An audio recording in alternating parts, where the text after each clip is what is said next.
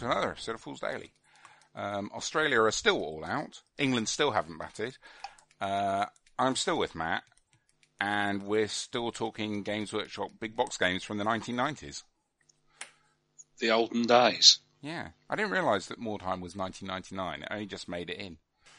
By a Nats chuff. Yeah, and we missed out on Warhammer Quest. Yeah, we I'd forgotten all about it. In fairness, It's because it goes for stupid money on eBay. yeah, But today we are going to talk about a most excellent game. certainly my favourite of the ones that we've spoken of One that thus has far. one that has had multiple editions. And, has had ongoing support. and has- still has a thriving community that we know. and have played in. Yeah. Uh, today we're going to talk about Epic, Whoop, whoop. um, which encompasses a lot of things. Yes, it's it's quite broad now from where it started, and an interesting cyclic development. Yeah. Um, I'm just going. I'm just br- going to bring up a, an article. There we go. Um, so, Epic. Where to start? Late 80s. I want to say late 80s. It might have been early 90s. Oh, I Um, don't know. Ah, there we go. Late 80s. Perfect. I've Oh, good. found the relevant thing to give me the date. So, 1988. I am, I am but a youth. I'm 18 years old. My Um, brother so that and makes his mate, me sixteen. yeah, my brother and his mate Chris are 15 years old. I'm still at school. That's how long ago this is. The war has just finished. Rationing is in place across broad swathes of probably northern England because, you know, it's grim. And Games Workshop come out with a game called Adeptus Titanicus. Now, you gotta remember, this is only a year after 40k was released. Rogue Yeah. Trader. Rogue Trader came out in 1987. Um, so in 1988, a big bots game came out called Adeptus Titanicus with, which introduced Titan versus Titan combat Yeah. in, um, the 40k universe. In the age of the Horus Heresy. Giant stompy robot. Yeah, that weren't death. actually that giant. um, but Well, quite large. well, they're not that big, to be honest. Relatively so. The infamous Beetleback Titan Yes. Uh, came out. A game of Titan. t- You know, you had your Titans, your opponent had his Titans, and you shot each other. Yeah. Um, some polystyrene buildings were in it. Eight, I think, I want to say eight Titans were in the box. yeah, I think it was uh, eight or was it six? Anyway, some And- Titans. So Titans came out and um, Interchangeable weapons. Yeah, you could put a macro cannon or a plasma destructor. Stuff that is still in 40k lore now Yes. was invented in this period. And this is, this time period is very much where the authors seemingly had carte blanche to do whatever they wanted. And so they were just making, they just seemed to be making stuff up as they went along. But it has since been codified and ratified into what it was. I read a very, I saw a very interesting tweet the other day. Um, in the Rogue, uh, this is a slight digression. In the original Rogue Trader um, book, Mhm. there is a double page spread of Space Marine color schemes. Nice. um, which I always thought had been planned out properly. You know, there's it's where things like the White Scars and um, the Raptors and those sorts of chapters, those named chapters, 1st are codified. They're in this. double- thing. Yes. There were some strange ones in there though. Yeah. But things like the Lamenters, who later on were written out of the history, and people, as far as I know, still don't actually know what happened to them. I think they got eaten by Yeah. a hive fleet, but Yeah. The So- Rainbow Warriors. Yeah. Right. So, it turns out Um, the joys of, the joys of Twitter are that there are artists that um, I have been a fan of for my whole of my gaming life, who I now follow on Twitter, and who correspond back to you. So one of those people is Gary Chalk, hmm um, who Lone Wolf, if that means anything to anyone. So Gary Chalk tweeted about this particular picture the other day that he had to do it all at the last minute. And he had to hand draw everything because there wasn't a template. And because John Blanche hadn't told him that he had to do it, he had like a day to do it and he just made them all up. Oh, excellent. he just painted what he wanted and that was it. and there's been entire people's hobbies based upon That, that colour scheme that he just went, That oh, I shall scheme. do that. yeah.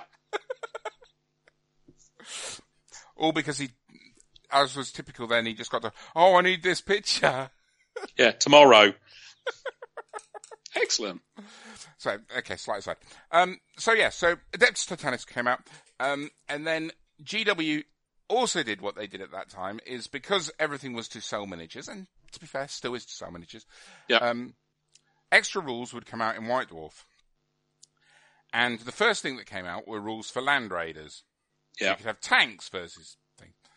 And unfortunately, also because it was Games Workshop in the late, in the late 80s, um, Land Raiders were horrendously overpowered against- versus tanks, and so you would just surround a Titan with your Land Raiders, shoot the Titan, the Titan would be dead, and then you'd move on to the next one. Yeah. Um, so if you didn't have Land Raiders, you didn't stand a chance. And then they made little metal infantry, six mil Space Marines that came on a sprue, and legend has it that they were just made as a throwaway. But it proved so popular Mm. that they made a game using them called Space Marine, Yes. um, which went on and they had knights and again all of this stuff is coming out through in White Dwarf. And then they came to the big box game and they produced another another game called Space Marine. So different big box game, also called Space Marine, and they also produced Titan Legions. Titan Legions came out later, and Yeah. this is really the first version that I played a lot, um, where you had space, where you had your armies, and there were various forces. So there was um, Orc and Squat Warlords. Yeah. Uh, what's the other one? I'm trying to see without my glasses. Hive War. Hive War, which had Tyranids or Genestealers and Elves, I wanted to say. And then Renegades, I think, is the Chaos one. I can't see it, but it's behind another box. And so you- this is what they introduced this idea of force organization cards. And so you would organize your forces with these force organization cards, and it would say 600 points for a, you know, an orc war band. And you would tell you Yeah. how many stands of infantry you had to have, and you could attach cards. And there's a whole load of rules for making things up. And gameplay was very interesting because basically you gave all your troops orders. Yes. You would hi- have hidden order counters that you gave all of your troops, and um, then you would flip over your orders and you'd play and you'd press. And I have I played many a time in um, Oxford Games Workshop against uh, a guy called Gavin, who was one of the guys who worked there. He had a Chaos Army. I had Orcs, um, and many a time my war would go across the Orcs and with you know mass combats and time. It was brilliant, absolutely superb. Probably the first fully painted army I ever had was an Epic Orc army. Yeah, probably for me as well, actually. I had an Epic Eldar army, and that may well have been the first fully painted kind of army I had. Um, and it was it was awesome and had orcs and the whole ideas of gargants and stompers and all of that all of that stuff that's ingrained in 40k lore all Yeah. came from the all came from this. Yeah. Um, and it was huge. It was massive, but there were more and more and more and more models, and they because of the complexity of the models and the stats that you had, it was becoming more and more outlandish with what you had from figures. And so Oh, Jervis, God, I remember the, the dwarf giant cannon things. oh, the Goliath mega cannons. Yeah, they were ridiculous. Yeah, they could put down quite a lot of barrage templates. Before you even got anywhere near them, if you were Yeah. playing against a squat army, you kind of you took sixty percent losses in your first turn at the baseline, and then had to run as quickly as possible to get Well, in I close. used, I used to, um, I used to take two Gargants, and I would rely. I, I knew that one would get taken off by um, a Death Strike missile, yeah, um, and then the other one would make it. it was brilliant, absolutely fantastic. And then in '97, I only know the date because I've looked it up. Um, Epic Forty Thousand came along, which was a radical departure um, from the previous edition. yeah, Uh, massively simplified rules, and simplified as in less complex, but also simplified in terms of what things were. So it was written by Jervis Johnson and Andy Chambers, and they made the they made the decision that at the scales that they were talking about, that there was very little difference between a bolter and a stubber. yeah, Up until that point, there had been different in Epic in second edition. There were differences. Up until that point, then there weren't, and it used this idea of firepower tables, hmm and it was so radically different that certainly amongst the people I played with, it was a complete and utter disaster. yeah. I think that's true generally amongst most gaming groups that have been playing Epic up until that point. There was a, almost a kind of, what the hell is this? This is not what we play. Yeah, it Um, kind of attitude to it. it was a soggy fart in a paper bag, and it was it was dire. It was not what we were used to, and it was it was such a radical um, reimagining. Um, I suppose it was how if you were heavily invested in fantasy battle and it went to Age of Sigmar, Yeah, it was that. But actually, it was probably more of a seismic shift because everything that you'd built to that point suddenly got turned around and No. turned upside down. yeah, And so it just sort of disappeared. Um, I played one game of it, and I went, "Why?" And I played a few Yeah. more games of um, second edition, hmm and then life intervened because I was moving. I was um, moving countries, so I sold all of my epic yeah, to to a guy that I that was living in Oxford. He was a student. I don't remember his name. I sold everything to him um, Mhm. For next to no money because I thought Epic. never going to use it again. Epic 40k is awful. Never going to use it again. Yeah, And then when I was living in living in America, Conrad and I got involved in the Epic Armageddon project. hmm um, because we were doing playtesting for Games Workshop at the time. Um, Conrad and Jervis were good friends at this point, and so we got involved in doing Epic Armageddon, which is the rule set that came out and then Specialist Games folded. yeah, um, but is the rule set that is still played today. yep, Um, and certainly I think probably the, the best evolution of combining infantry and vehicles and titans and super heavies and all of those things while still maintaining a level of balance so that not one of those things um, is unplayable against the next. So, you know, if you've got infantry, you can still take down a titan. Yes, it's hard work, but you can, you know, that lucky las cannon shot or missile launcher. Um, so it, it's it's a proper, and again, coming from a from my beardy background with historical stuff, it's a proper combined arms rule set that allows all aspects of that uh, that are in play. You know, artillery support, aircraft, tanks, infantry. Um, none of which work brilliantly on their own, but if you can if you can use them together well, then you will win your game. yes, it's a it's a excellent rule set. hmm Um, it works. It works exceptionally well. Um, it's it's as you say, it is a very very good combined and it took some of the ideas that they were trying to get through in Epic 40k. Mm-hmm. In the fact that everything is simplified down, so yeah, small arms is small arms, yeah, whether it's so a lasgun or the a concept bolter. of it, the con- there is a concept within it of the firefight, and it's very pushed forward that the con- the idea of the firefight is actually a game of 40k. Yeah, That's what happens at a 40k level is you're having a firefight between the two things. So they've got that extrapolation out is that that weapons are more I don't want to use the term macro because that's a thing, but you know, there's a there's an overview of weapons and small arms and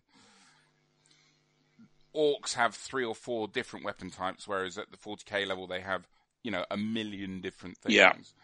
Um, you know, I've got a combi melter, I've got a combi plasma gun bolter grenade launcher. Mm. You know, you they're combi weapons and power weapons and things. yeah, But it still gives more of the detail and more of the differentiation than Epic 40k did. yeah, Um, so, you know, whilst the orc vehicles, for example, were all merged into an orc tank type,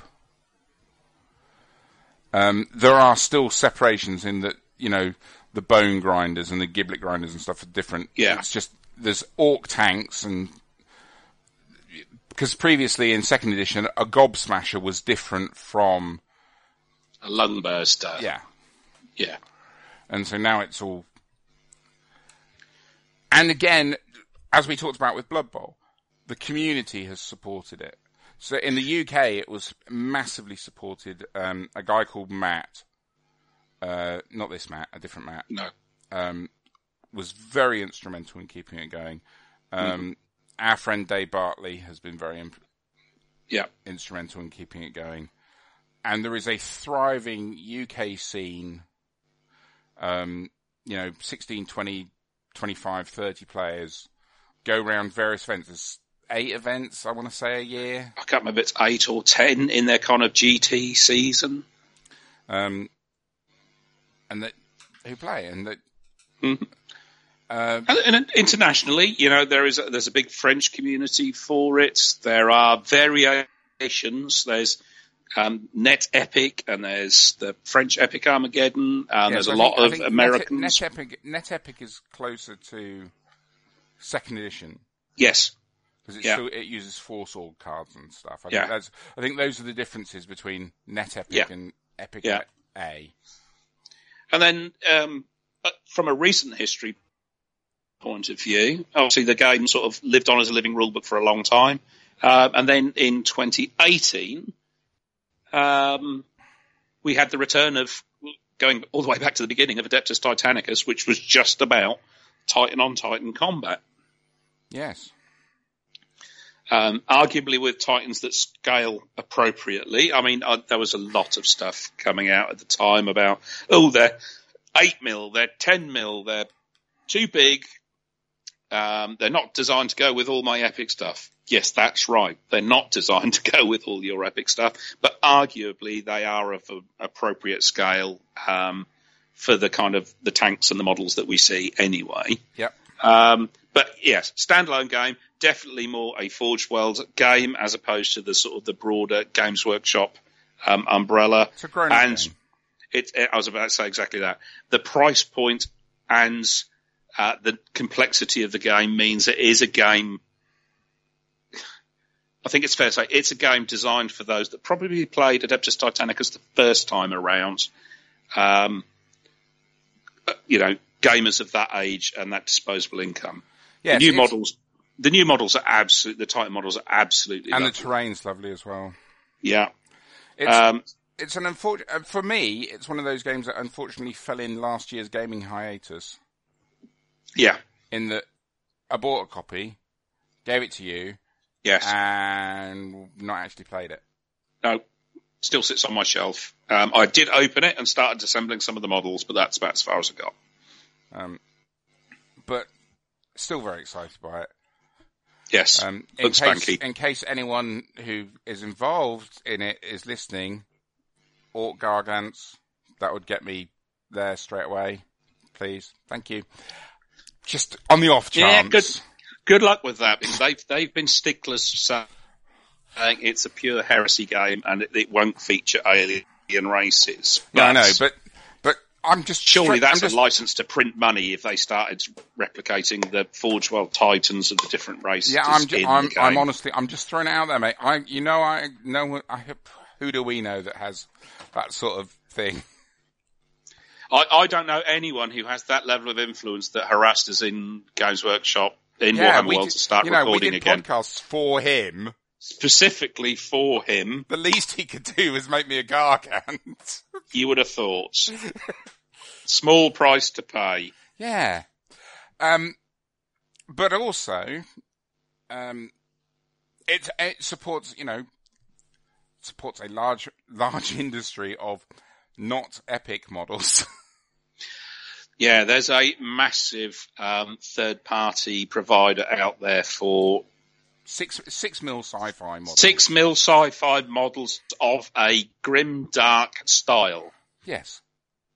Some of which have stopped producing because they've had C and Ds from Games Workshop.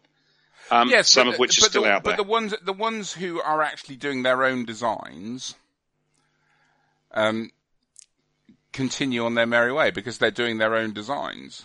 yeah. Um, and some of them are things of beauty. Oh, without doubt. Um, Um, there's some really nice stuff out there. Those Orky dropships are lovely. Yes.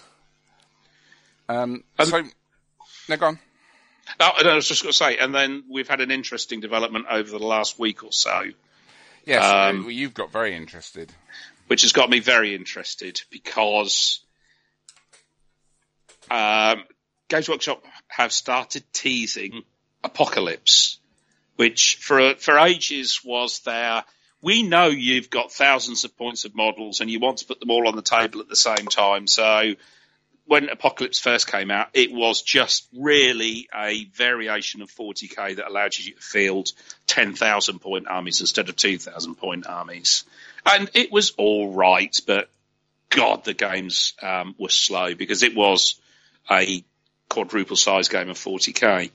Um, interestingly, in the last few weeks, they've started teasing new version of Apocalypse, which is still a 40k game using 40k models. However, without doubt, having looked at the teasers of the rules so far, has a heritage that sits in Epic in the nature of the rules.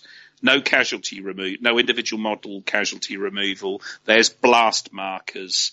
Um, there is putting down counters for your orders so that you put down hidden orders and then flip them over to show what your models are going to do.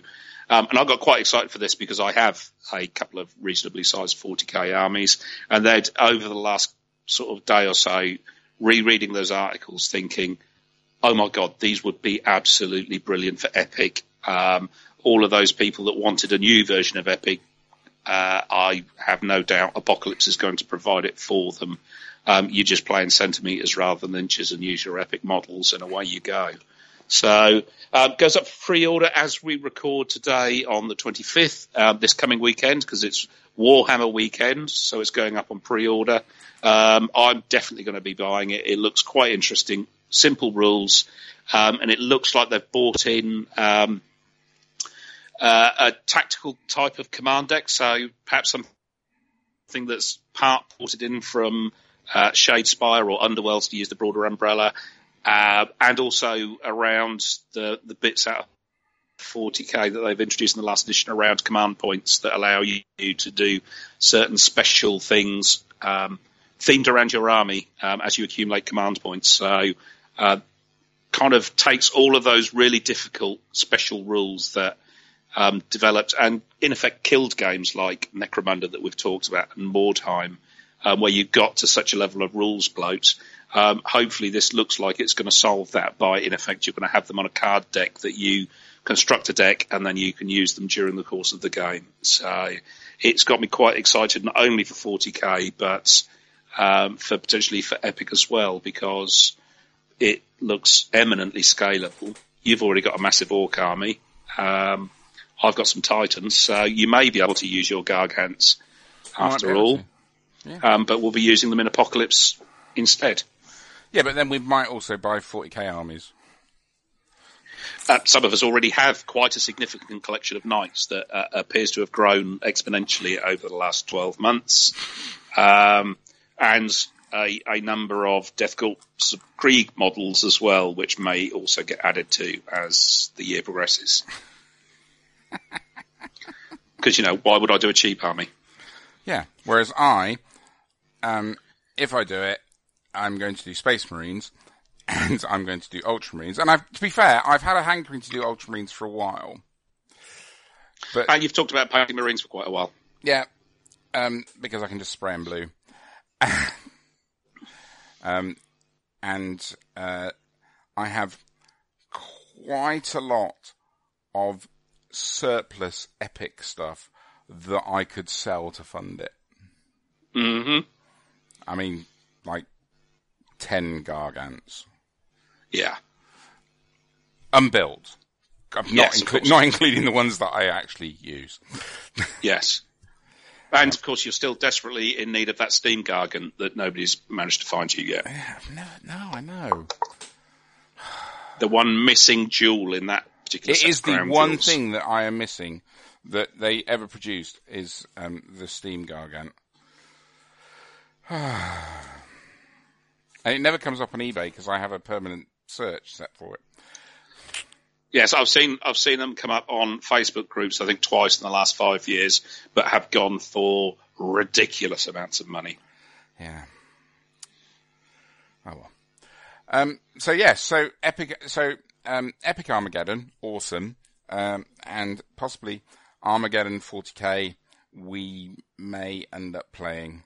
Um, there has been some talk about uh, going to Warhammer World to play it. Yes. Um, so it could be, it could be, it, it's shaping up from a, a modelling point of view to be a Games Workshop span. Which, make, so. which makes sense, really, given that, you know, a lot of the the forces for the smaller games that we play, mm-hmm. I've now completed and painted and everything. So, yeah, I can see that happening. Yes, we, certainly seems that way when we're talking about Necromunda and Age of Sigmar and 40k and all Blood Bowl and all of that stuff. Yeah, um, it certainly is coming up. GW. It is. Right. But don't fear, gentle listener. We'll still be playing lots of other things. Well, we'll be talking about lots of other things. And dreaming of playing about lots of we other things. We haven't played for ages. Uh, you speak for yourself. I played Saga just the night before last. All right, I haven't played for ages. You have yes. other you have other friends. I only have. I have I have one which, other friend. I only have you, which just shows how sad and lonely my life is. Yeah, and you say I'm the tragic one. No, you say you are the tragic one. Everybody says I'm the tragic one because you are the tragic one. Yeah, but you've got me as your mate, whereas I've got you. So, ha ha, I win. Okay. Oh, Johnny Best has come out to bat for Crop. I say, Johnny, get more than three today. Uh, so on that, um, we can, we're going to go and cry while we watch the cricket for the afternoon. Yep. I don't even know if I can watch it. I might paint. I'll, I'll give it ten overs. Um, but it's got quite warm again, and I'm sitting on a leather sofa, so my ass crack is rather quite moist. Um, so I think I should get up and do something. Yeah, pack. Pack up more figures. Yes. Right. Um, so, until next time, I've been Mike. I've been Matt. We'll speak to you again soon. Bye bye. Toodaloo.